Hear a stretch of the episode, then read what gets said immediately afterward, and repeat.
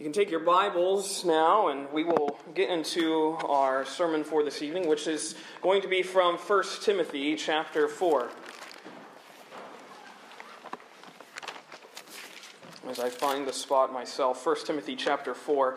We are endeavoring to take our time studying through the pastoral epistles, which of course include the first and second books to Timothy and also the book to the letter to Titus.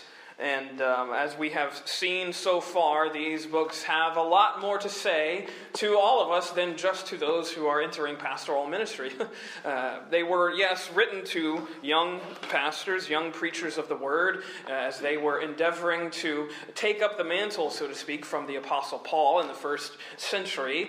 But they have much more to say to the everyday Christian who comes to a church and uh, informs them of their roles in that church in such a way that it seeks to envelop them in the gospel of God. As Paul will continually repeat throughout this letter, the sound doctrine of God.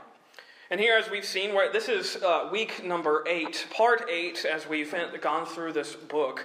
And here we have Paul, as he has just finished describing what the sort of true religion, we might say, true religion looks like, in that it is, it is not uh, in this way outward. He was talking about these ideas of forbidding to marry and abstaining from meats and such, and he is seeking to uh, uh, ground the young preacher, Timothy, in the truth of the word and what it means to be, as he says in uh, chapter 3, verse 15, uh, as the church to function as the pillar and ground of the truth and what roles that he can play in that, and what roles his church will play in that function. He's instructing Timothy, as we've said, in sound doctrine, which we have also said, which means literally healthy words. The healthy words of the gospel, which in verse 6, I think it is, yes, 6 of chapter 4, where he says, If thou put the brethren in remembrance of these things, thou shalt be a good minister of Jesus Christ, nourished up in the words of faith and of good doctrine, whereunto thou hast attained. These are the words, the healthy words of the gospel, which nourish the church, which nourishes Timothy himself.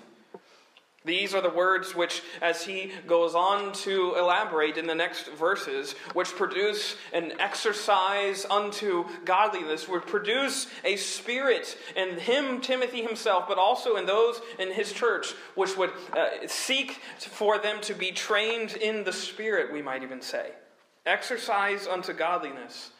This is what the gospel does, which is really what he is seeking uh, throughout these letters to sort of get into Timothy's mind. That this gospel of God, the gospel which is in the chapter 1, verse 15, that Christ Jesus came into the world to save sinners. That good news transforms the people of God from the inside out.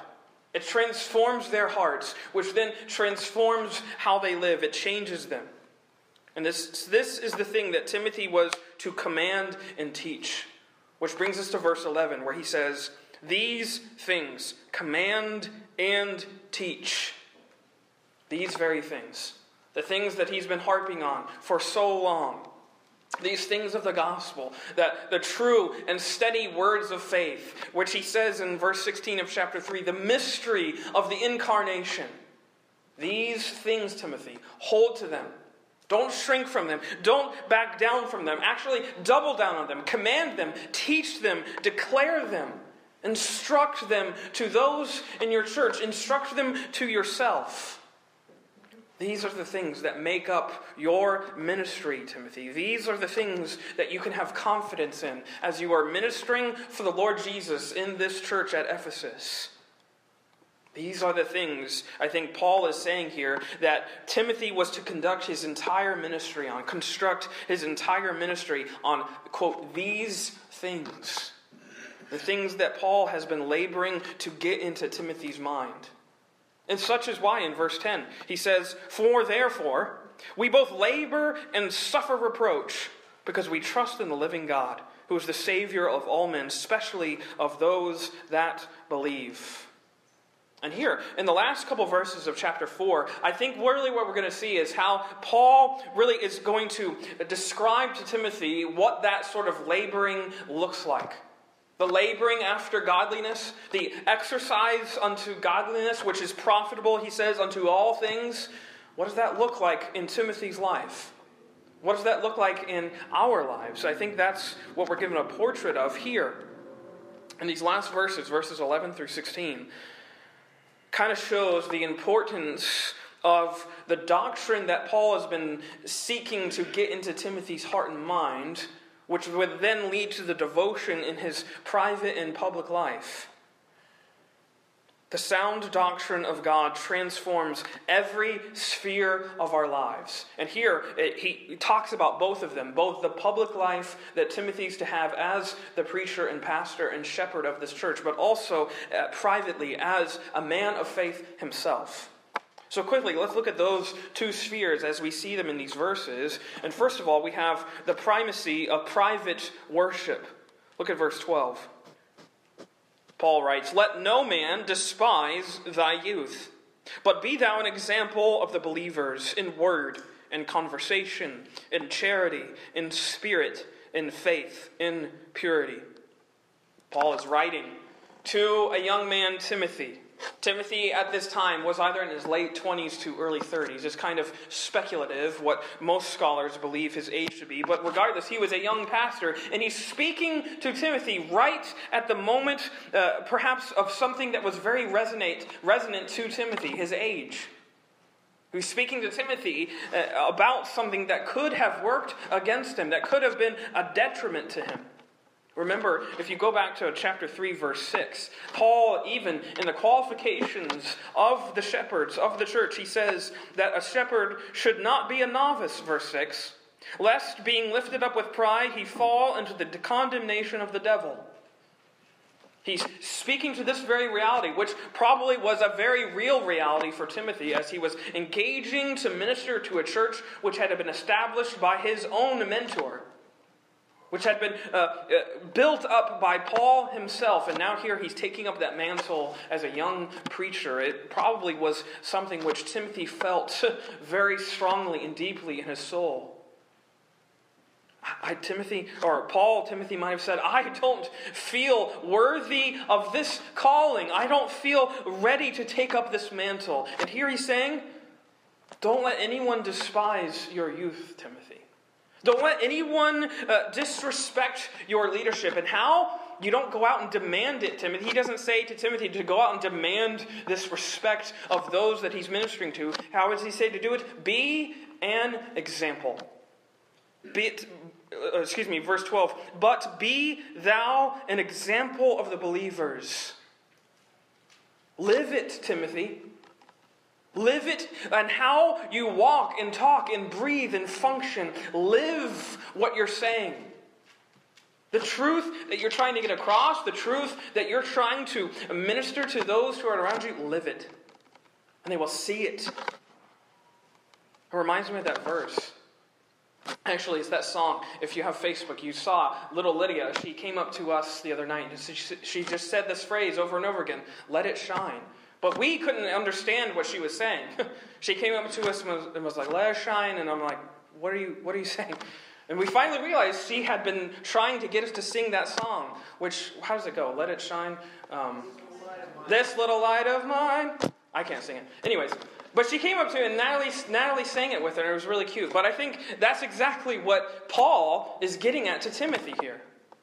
Hey, Timothy, you want to be a light for the gospel in this dark world? Let your light shine. Be an example.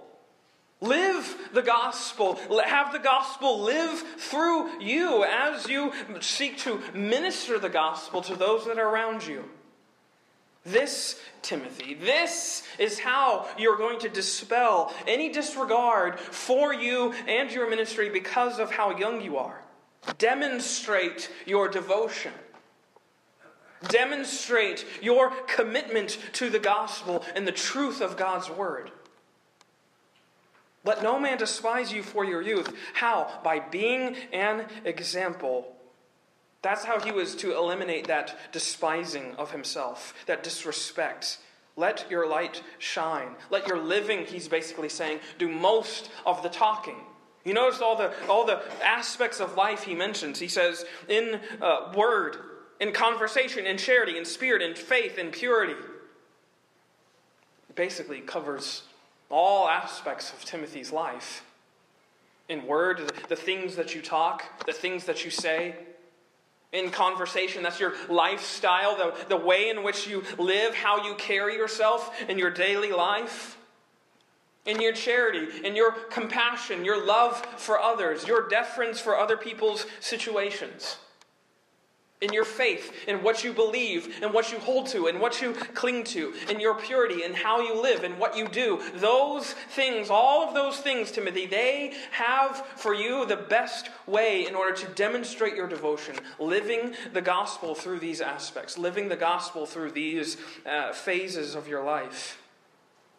This is Paul's charge to young Timothy to demonstrate these things. And such would, as we go back to chapter 3, verse 7, you know, he mentions don't be a novice. Then he says, verse 7, moreover, he must have a good report of them which are without, lest he fall into reproach and the snare of the devil. How is Timothy to build a good report? By demonstrating these things, by living them, by being an example.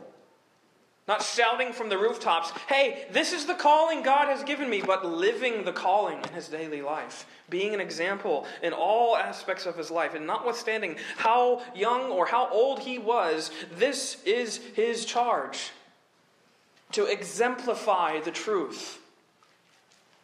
Yes, we are to preach the gospel. We are also called to be living gospels. Paul says that that ye are our epistle.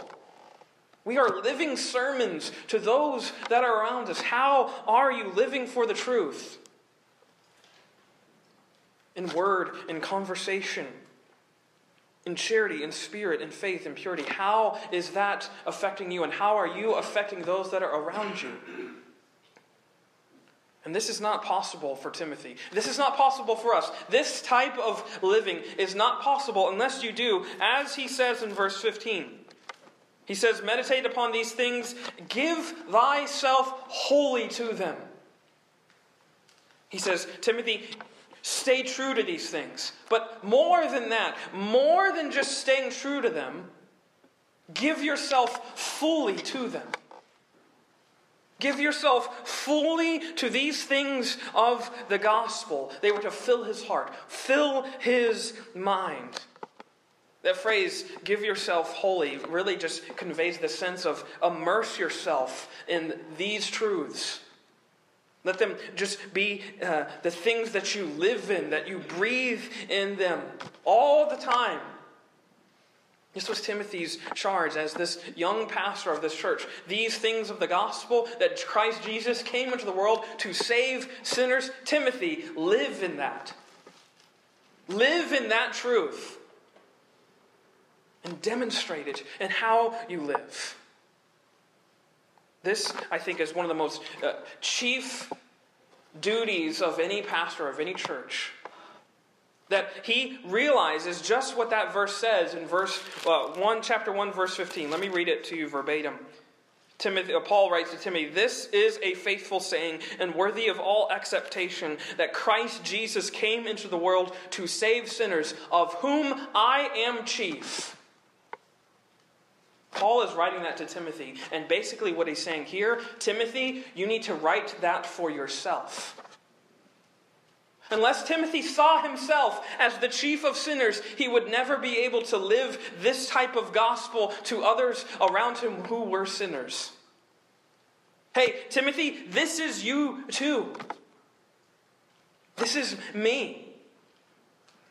Give yourself wholly to this truth that the gospel is for sinners, and that includes the one who is preaching to sinners.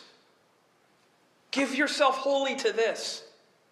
It reminds me of this Scottish uh, preacher. His name was Patrick Fairbairn. And he says this that the duty of a pastor is to press on his congregation's regard what is uppermost in his own namely, the surpassing love and beauty and preciousness of the crucified one, and the alone sufficiency of his great salvation. You notice what he says? He's to press onto his congregation's mind what is uppermost in his own mind. Seeing himself as the chief of sinners would allow him to preach to sinners because he would know that he was one, that he is one, and that he needs these very truths for himself. He needs them for himself on a daily basis. Fairbairn continues. He says, In so doing, the preacher is not so properly declaring his own mind as expounded and setting forth the mind of God. Such is what a preacher is called to do. Such is what I feel called to do. That I'm not setting forth my own thoughts about this Bible and about what I believe to be the gospel. I'm pressing in, or I believe, I hope I am, pressing in to what God's word says about me that I am the chief of sinners, that I need this grace that comes unto me, that saves me apart from my own involvement. I need this good news for my own soul. And unless I see that, I'm never going to be able to share it with others. And unless you see that, you will never be able to share this gospel with others. You will never be able to live it unless you see that this gospel is for you. Which leads me to say that you cannot give what you do not have. You cannot share something that is not yours. You cannot share this gospel for sinners unless you realize that that is you. I think that's what he's saying to Timothy here. Timothy, your private life of personal worship of your Savior has the greatest amount of impact on how you live your life for God. Your personal devotion shapes how you see your Savior, and yes, how you will share the news of that Savior. Such is why he is saying, Give yourself wholly to these things. Live in them, breathe in them, immerse yourself in them. See yourself right here because this is you. This is how he was to be an example. He would not be effective for Christ unless his life was bound up, unless he had given his whole life to Christ and the things of Christ. His success was tied to it. His success as a pastor of this church was tied to the fact that he saw himself right here as the one who needed saving the most. And I think the same goes for us. The writer, Paul Tripp, he said this Your private devotional life has the power to kill you like nothing else does. I think that's so true. And it speaks to me. How am I making time for God? Am I living in these things? Are these the things that are uppermost in my mind? I pray that they are. I have to confess to you that sometimes they are not. I'm weak. I'm fleshly. I'm human. But the good news for us is the good news for all of us. That our, our lives as God's sons and daughters are found in this God who saves sinners and who enables them by his Spirit to, yes, be an example. And yes, in all these things, but we might also add, yes, even in our confession. In our confession of our own weakness, in our humility, and in our faith, and in our compassion towards one another. This is the good news. This is the charge of Paul to Timothy here for this private worship of God. It was to be primary in his life. And it would have a direct impact on the second lesson of our text, which is the priority of public witness. Look at verse 13. We have the primacy of private worship and the priority of public witness. Look at verse 13. He says, Till I come, give attendance to reading, to exhortation, to doctrine. Neglect not the gift that is in thee, which was given thee by prophecy, with the laying on of the hands of the presbytery. Meditate upon these things. Give thyself wholly to them, that thy profiting may appear to all. Take heed unto thyself, he says, and unto the doctrine. Continue in them, for in doing this thou shalt both save thyself and them that hear thee. He moves now, Paul the Apostle moves to speak to how this private worship of God would then affect how he witnessed to this God in the public sphere, in the public realm, as a pastor.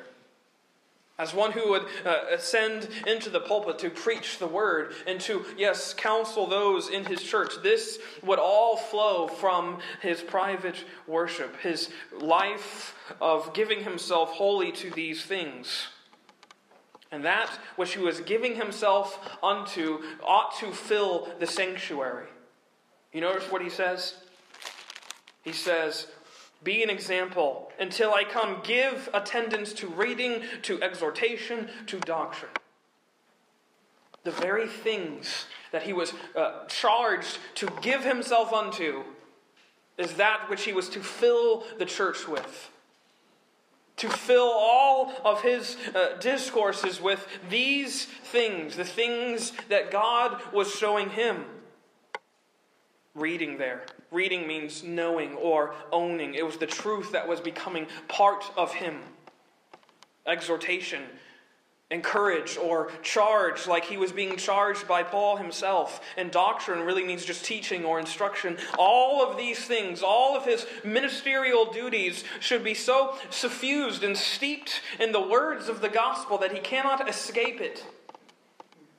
He cannot escape this good news for sinners. It was to fill every aspect of the service, every aspect of his ministry. And in so doing, he would fulfill this call on his life. He said, Neglect not the gift that is in thee, which was given thee by prophecy. Before time, before long, Paul realized uh, the calling on Timothy's own life. He was raised, as you know, mostly by his mother and grandmother. Timothy was, who were faithful to the Word of God, the teachings of Christ, the way of Christ, as it was known in the Acts and here it is evident to Paul that, Timothy, you have a calling on your life. Fulfill it. Again, not by living for yourself, but by being an example of the truth that resides within you. He knew this appointment of Timothy's was from God alone. It wasn't something that Timothy had brought on to himself, it was something from God. Therefore, he was charged to live for God. And by doing so, he would show, uh, again, his, uh, his profiting, it says in verse 15. Uh, he would, uh, that thy profiting may appear to all, or advancement, thy progress, thy uh, sort of uh, growth in the things of the word would appear as you are giving yourself and living for God alone. Do not neglect these things, he says. Do not squander your gift. Do not waste what God has given you. Don't waste this opportunity. Don't squander the thing that is right before you, Timothy. Live in it and preach it and give yourself wholly to it. Meditate on these things, he says in verse 15. And in verse 16, he says, continue in them, abide in them, swim in them, cling to them. Why? Verse 16 again Take heed unto thyself and unto the doctrine. Continue in them, for in so doing, this thou shalt both save thyself and them that hear thee. Again, Paul is not here saying somehow that Timothy could save his congregation in any way. He wasn't saying that he could be the savior of them, but he was pointing to the fact Timothy, how you live for this is how you are proving and demonstrating the savior that you're preaching about.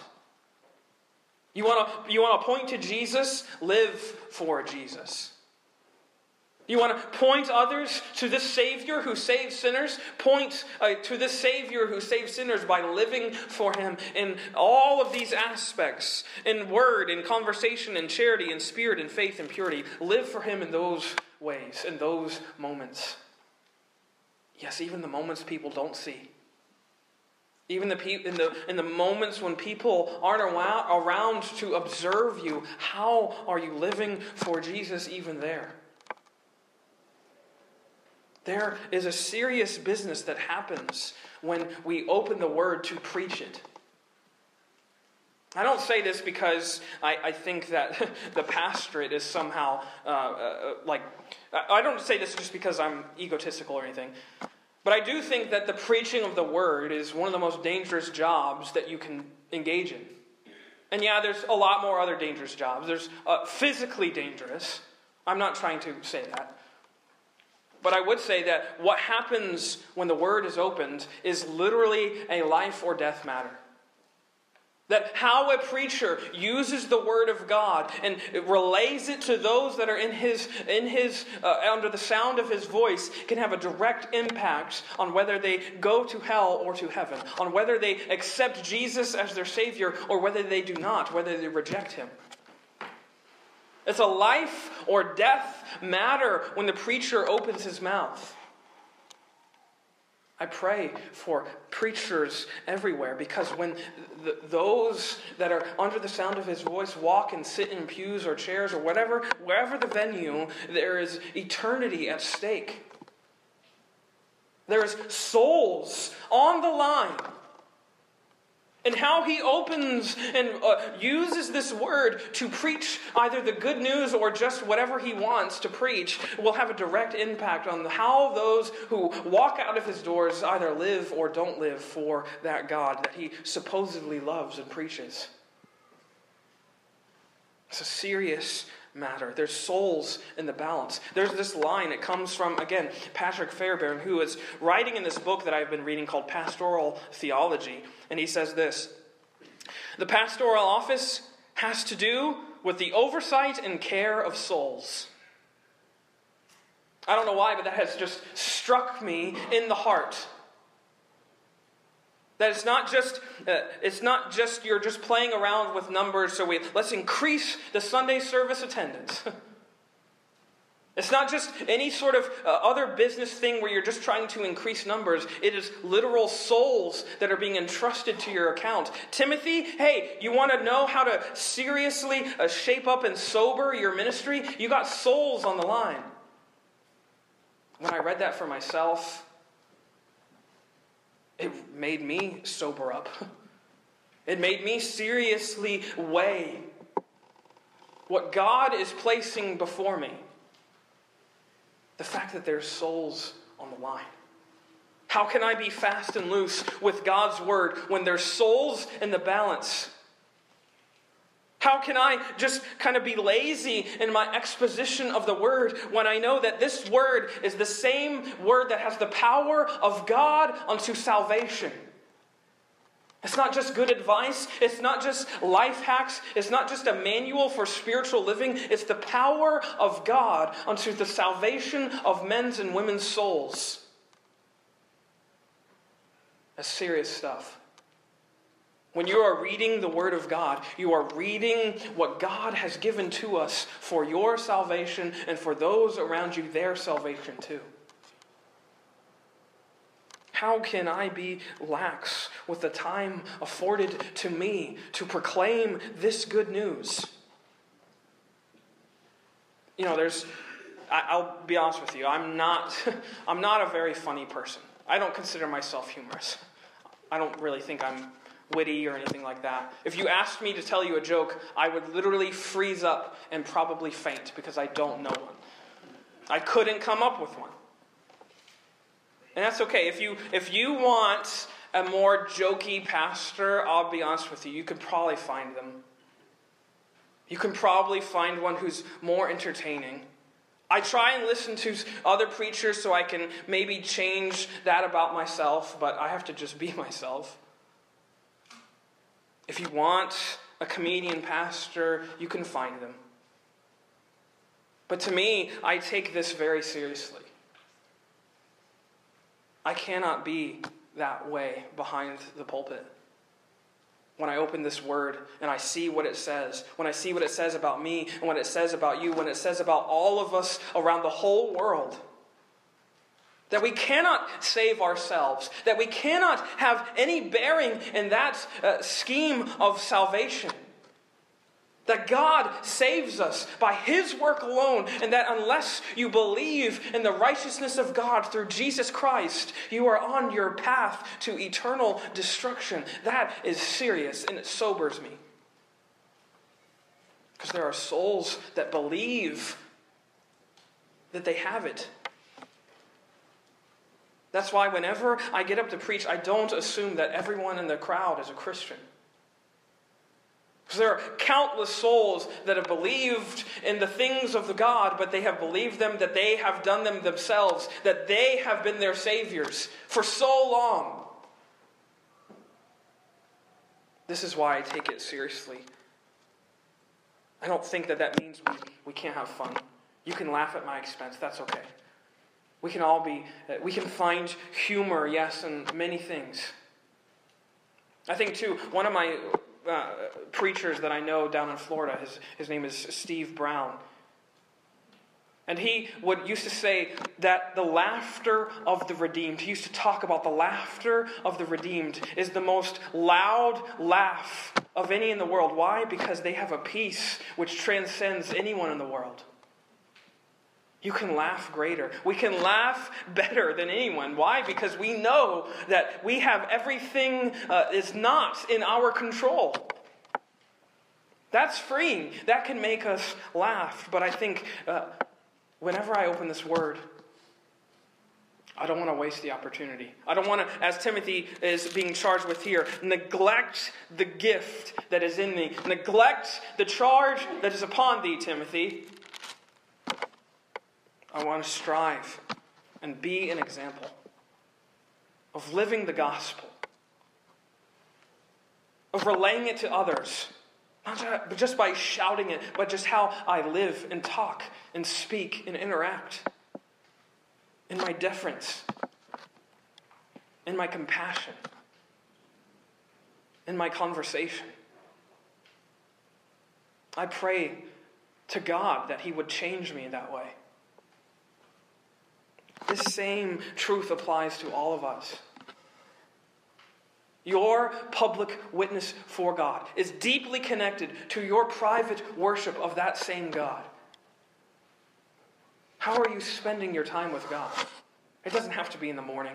It doesn't have to be this quiet time at 5 a.m. in the morning. It can be. That's a good time to do it. I know for me it is because uh, Lydia likes to wake up early, and if she's up early, then it, there's no quiet time had after that. How are you spending your time with God? Are you spending your time with God?